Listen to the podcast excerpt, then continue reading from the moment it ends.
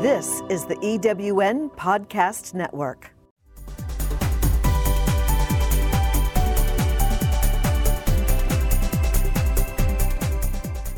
Welcome to Prime Spark, the podcast that brings you conversations that inspire, celebrate, and empower women over 55.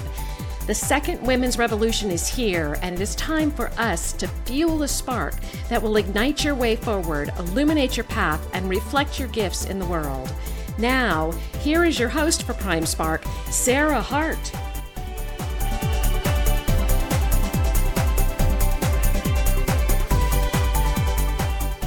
Hi, and welcome to Prime Spark.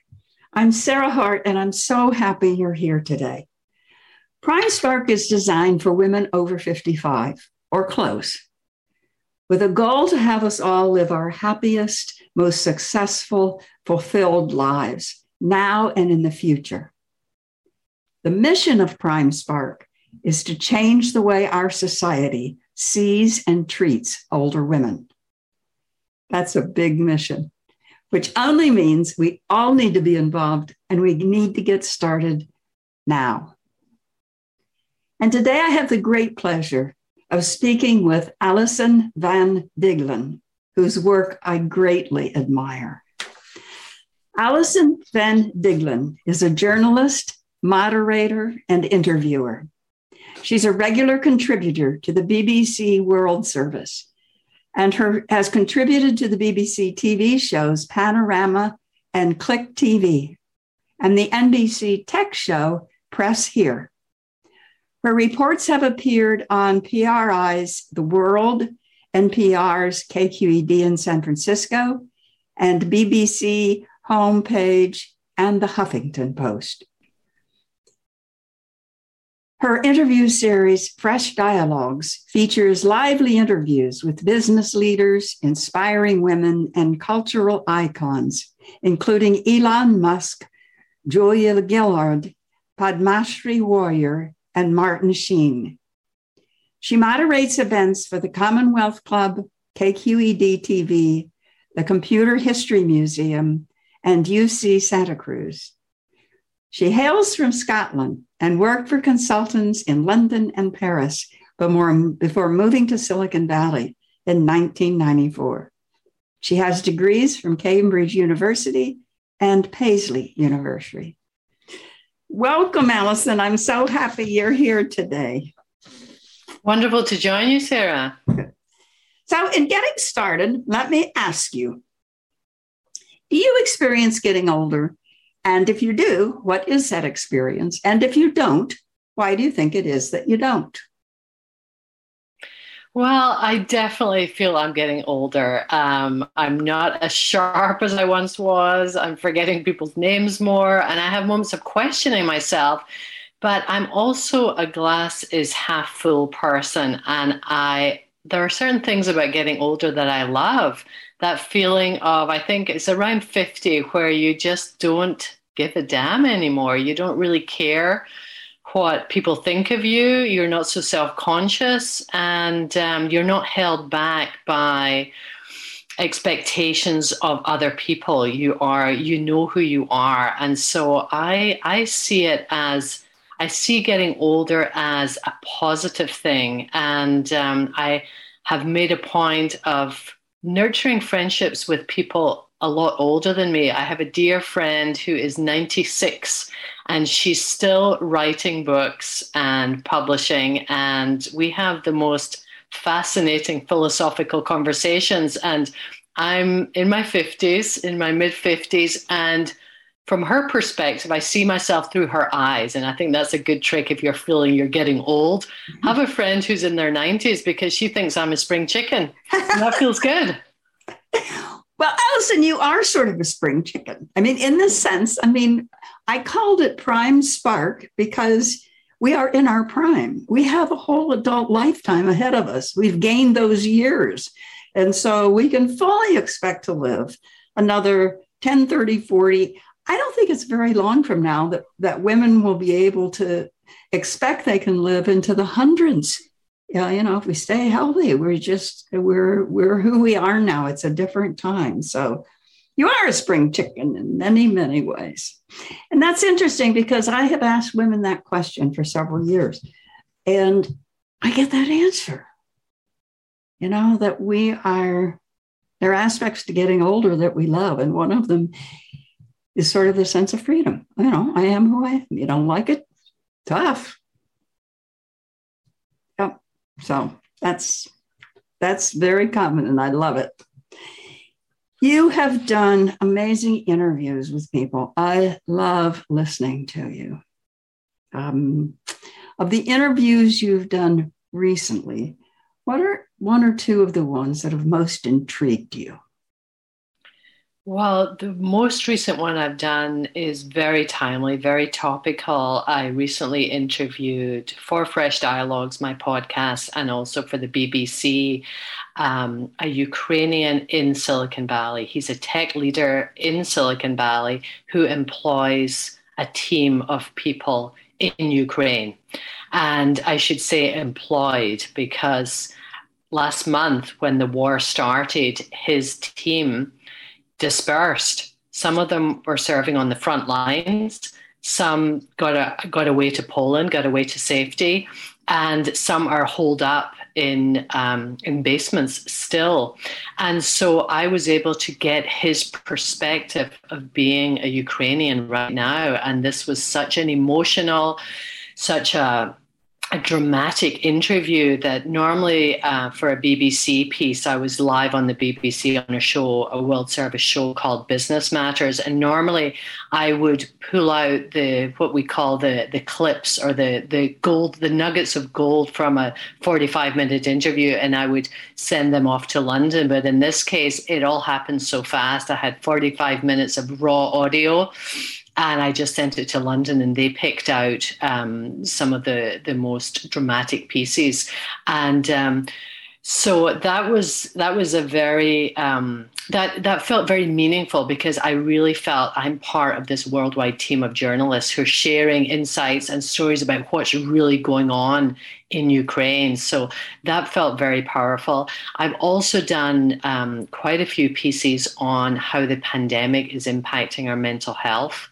Uh, reports about about our about doing telehealth how a lot of people were not able to see therapists in person and how telehealth works, you know, doing what we're doing right now, Sarah, Zooming, and uh, the pros and cons of that. And um, also a piece on grieving because I, lo- I talk with quite a few psychologists and grieving uh, um, experts in grieving who are saying we're just at the tip of the iceberg. There is a whole pandemic under this pandemic of these these people and maybe some of your listeners who experienced a death in their family or close friends and they weren't able to have that closure of seeing their loved one or even attending a funeral in person. So um, it, it's very i try to choose as a freelancer for the bbc and having my own podcast i try to choose what's really interesting to me. I can explore my curiosity to the nth degree.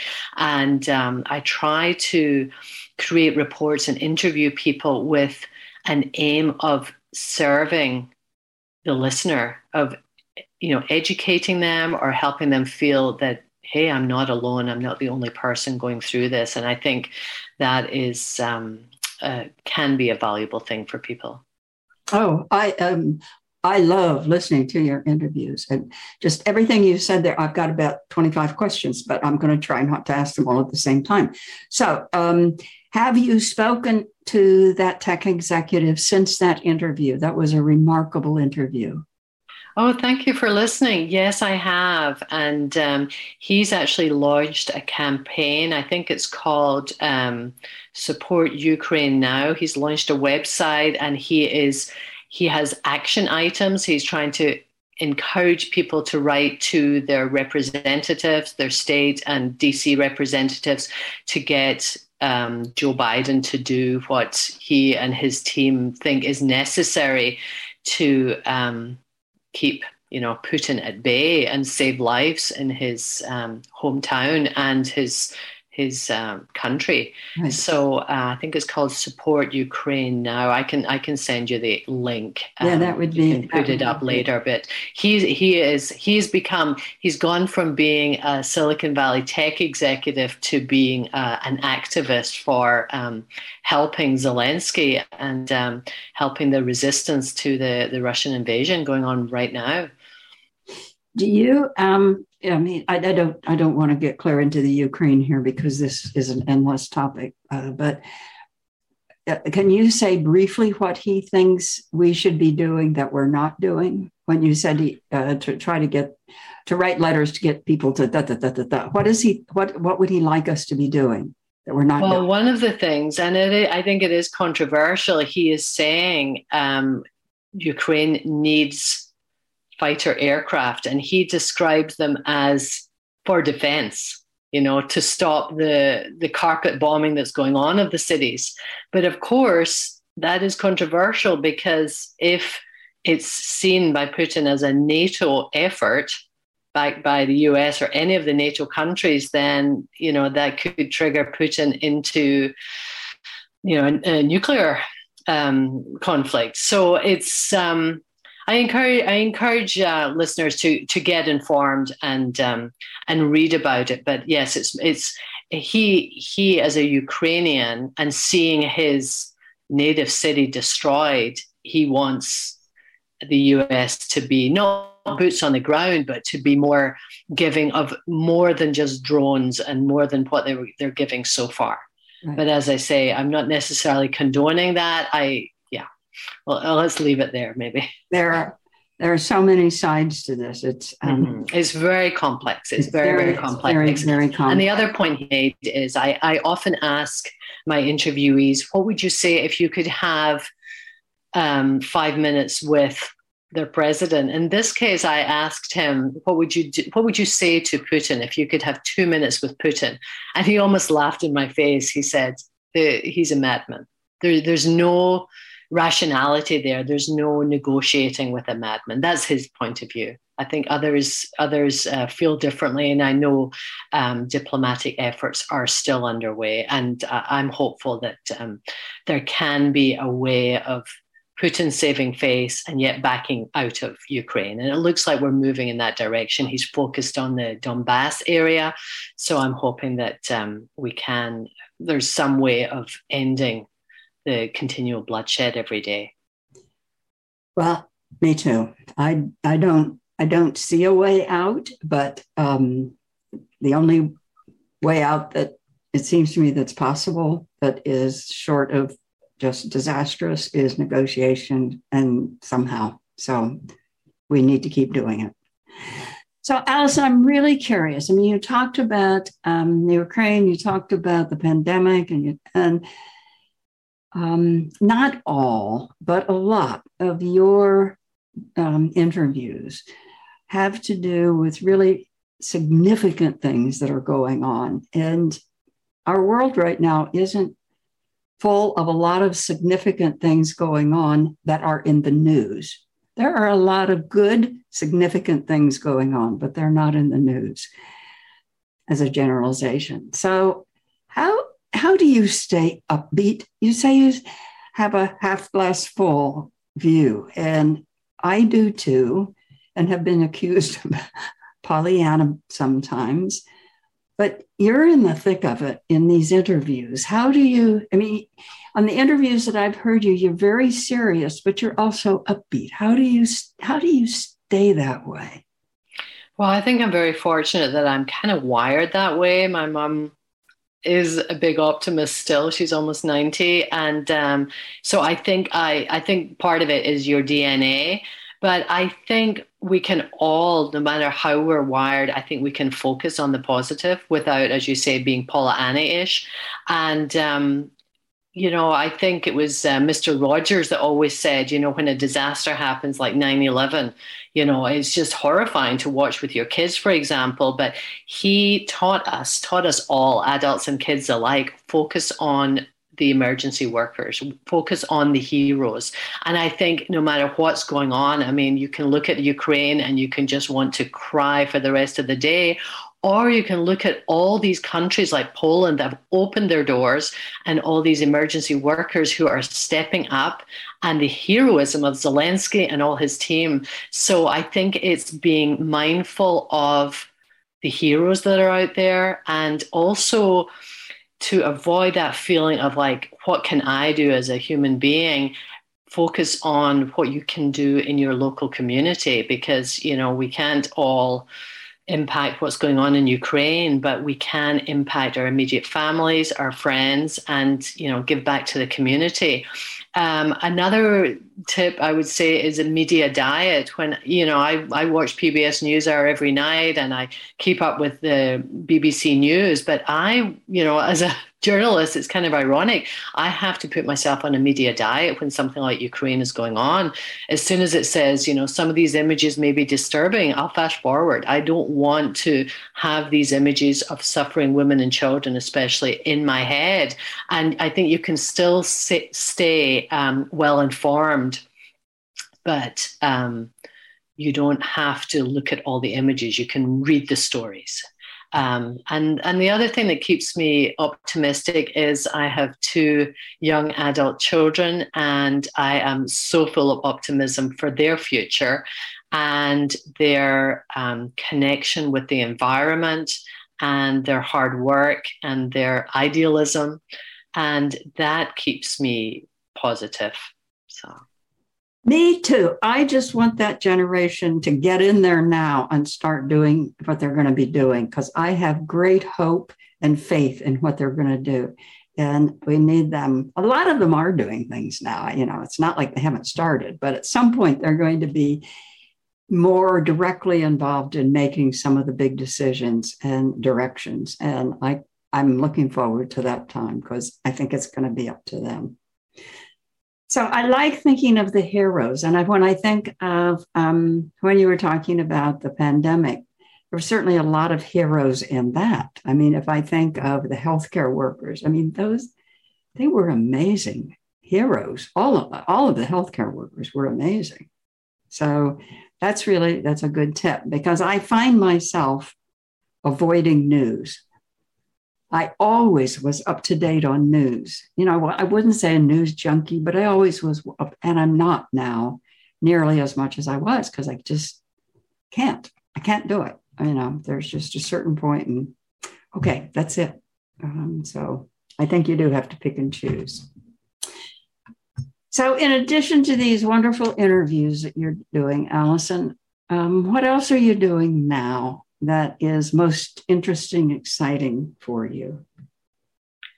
Well, I would go back to um, my children. I actually have my son visiting right now, and his his girlfriend is a healthcare worker. She's been in the ICU wards all through the pandemic. Uh, she's a traveling nurse, and that just gives me hope. Talking to the young people and seeing you know, my, my son, for example, he's an entrepreneur. He is riding this wave of pent up demand for parties, for weddings. Um, he has his own business, the Fire DJs in Portland, Oregon. And I'm just thrilled to see how he is putting his talent and expertise and bringing joy to people. And um, our daughter, too, she is working. She just embarked on a five year PhD program, PsyD program in Palo Alto, Stanford. And just seeing, you know, seeing her fairly regularly because she's close by now is is just such a joy. And to again to keep positive, to imagine the impact that these young people are going to have in the future. Um, when I'm dead and buried, I, that gives me a lot of optimism. And I think hmm. that's a, a good trick for listeners to, you know, when they're feeling, because, you know, I think we all have days where we're like, oh my goodness, it's just one thing after another. I feel like we didn't get a breather between the pandemic tailing off and then the war starting. But when we do have days like this, I think focusing on the young people in your life, whether they're your kids or other people's kids, nieces and nephews, I think that's that's a wonderful thing to do. And um, and I, looking ahead, one day I would love to write a book, um, a distillation of wisdom of all these amazing people that I've interviewed. Um, people like Julia Gillard, she was the first prime minister of Australia And uh, she's famous for that, of course, but she is also famous for what's called the misogyny speech.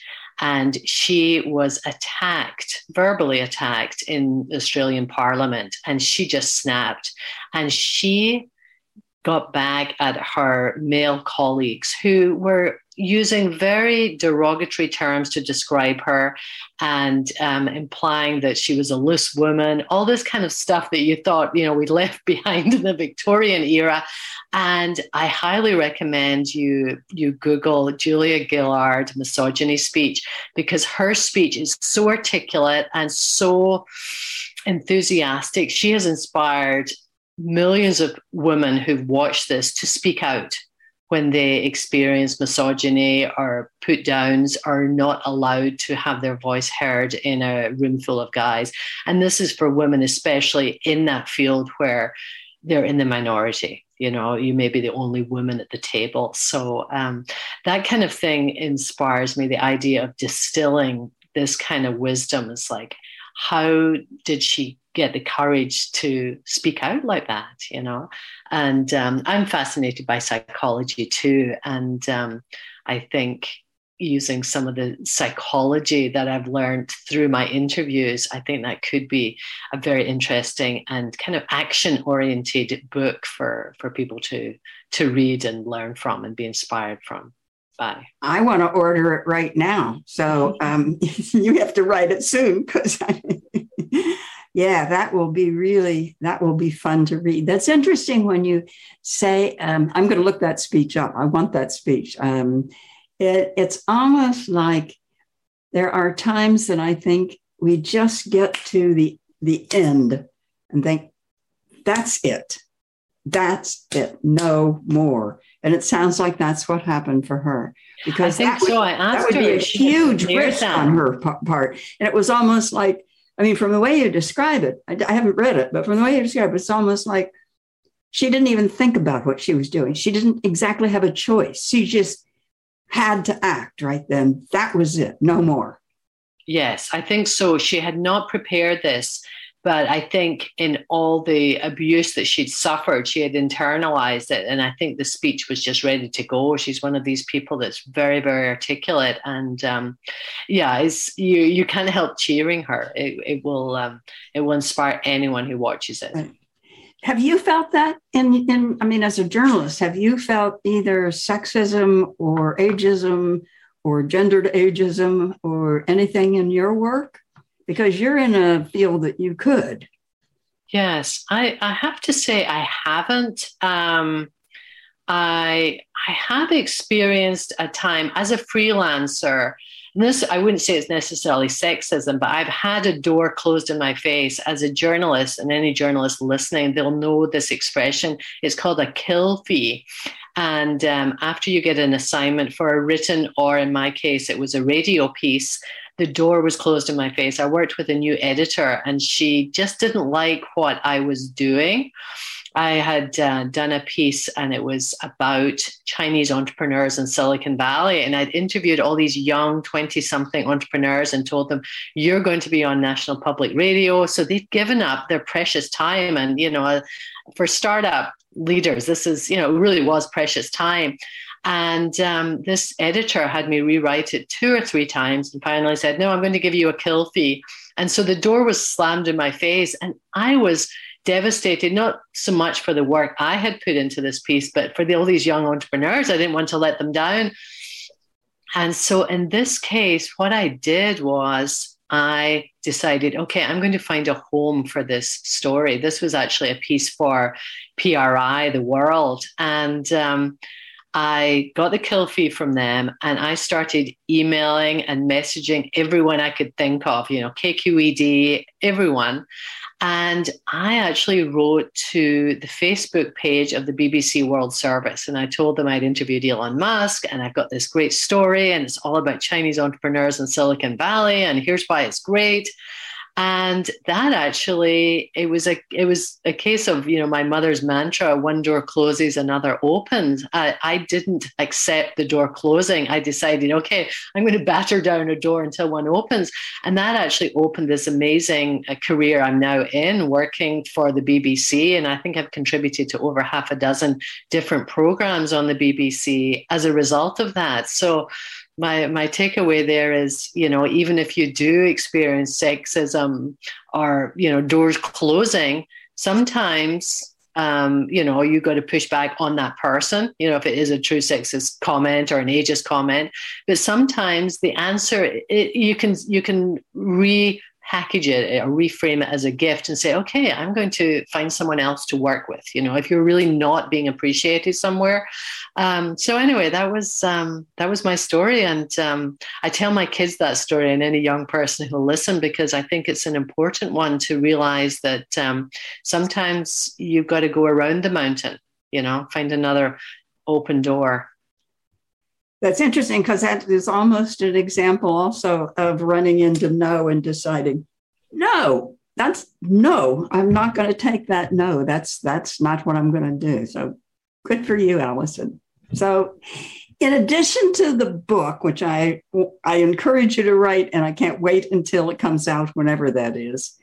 Um, what other dreams do you have for what may be next or next or next that you haven't yet realized?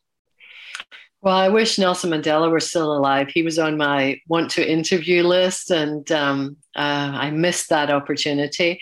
Um, I would love to interview Michelle Obama, Barack Obama, and I also one day I would love to write a novel. Um, I was very inspired by Douglas Stuart's Shuggie Bain which is a novel set in my hometown of Glasgow. And um, like that novel, I would like to explore the underbelly of Scotland. A lot of people think about Scotland and it's all, you know, tartan and whiskey and beauty. And it is all that. But there's also an underbelly I would love to explore.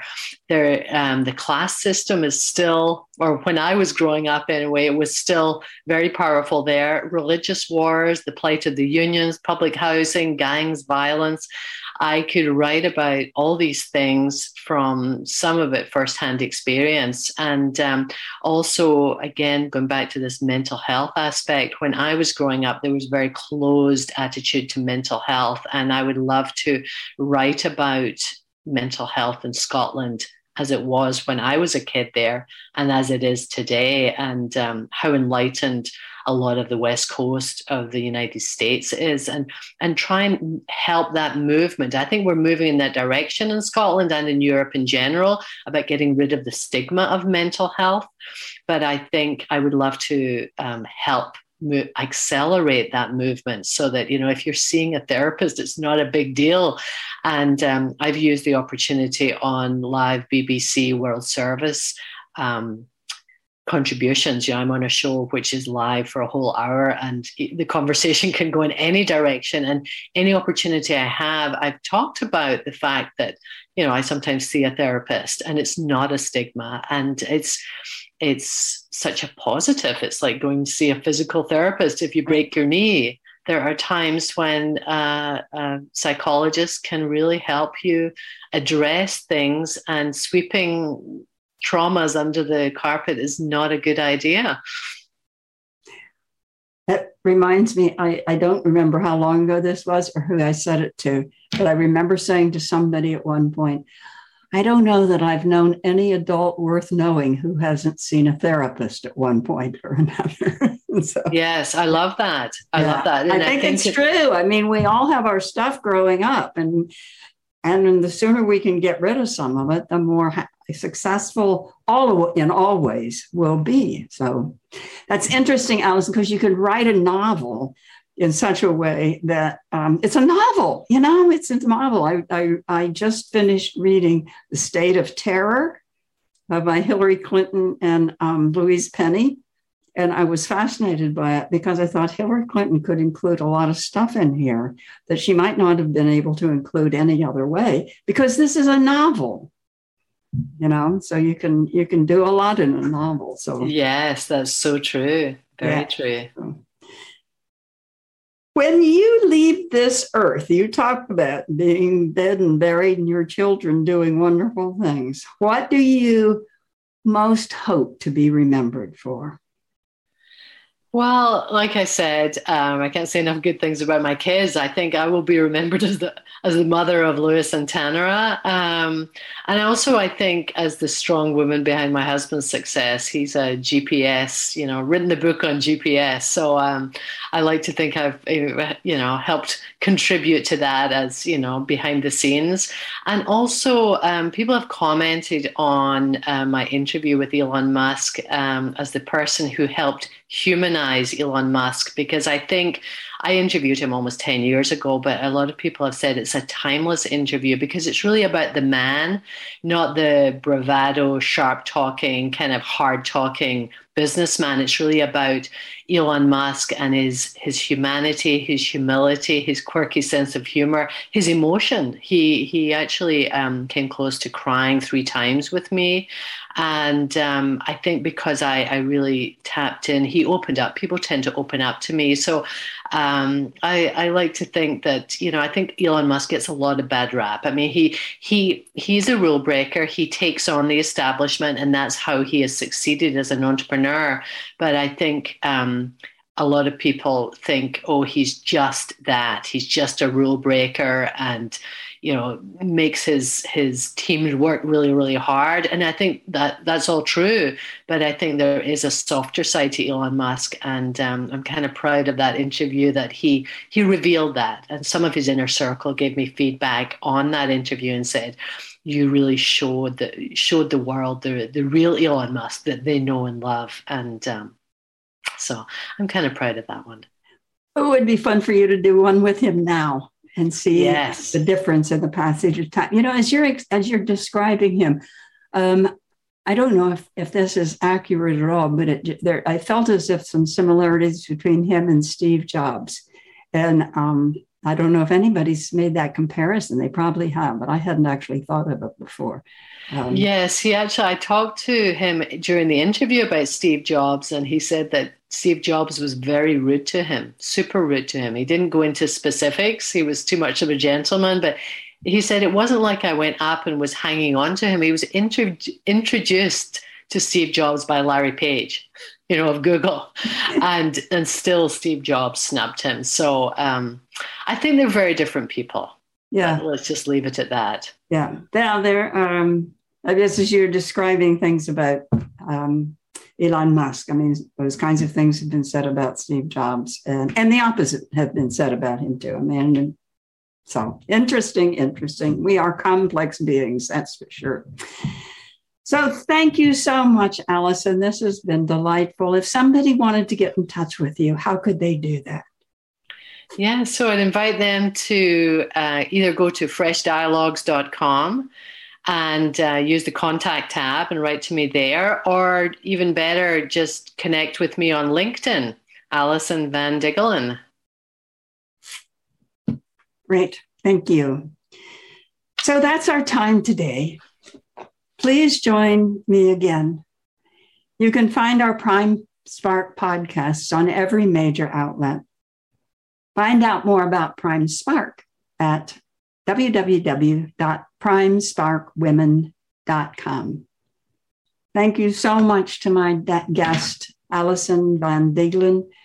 You can contact her on freshdialogues.com or on LinkedIn. So thank you for being with us. Take care. Spread tolerance and love. Bye bye.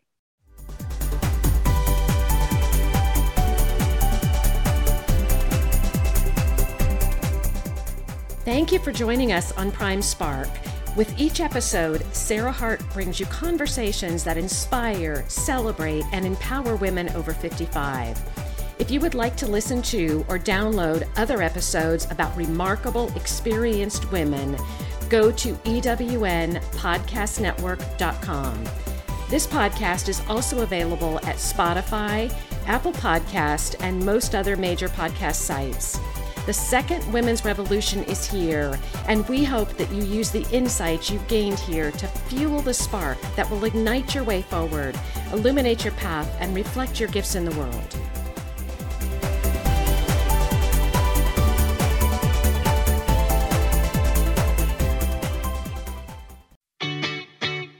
Have you ever asked yourself this question? Why is it so hard to make a buck? I know I have.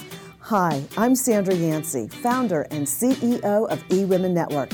What I have discovered after going from the brink of bankruptcy to running a multi million dollar award winning business is this you can't build a million dollar dream hanging around minimum wage mindsets. My mission is 1 million women entrepreneurs generating $1 million in annual revenue. So here's what I've done. I've created the mother of all entrepreneur success programs that you can access online on your time. It's called Monetize Me Now. It's a seven module online course that is 100% my success formula, covering mindset, mission, management, motivation, marketing, and measure. Come on, take my hand and I'll show you the way to learn to earn flowing revenue for your business. Visit monetizemenow.com for details. Calling all speakers, eWomen Network has speaking engagements all over North America that must be filled. Are you a gifted messenger, author, expert, or successful entrepreneur that can help women entrepreneurs grow their businesses? Our mission is to help 1 million fulfilled women each achieve $1 million in annual revenue. If you're a speaker that can help women prosper, go to eWomenNetwork.com and sign up as a pro member of our Speakers Network. That's eWomenNetwork.com. Thanks for listening. This is the EWN Podcast Network.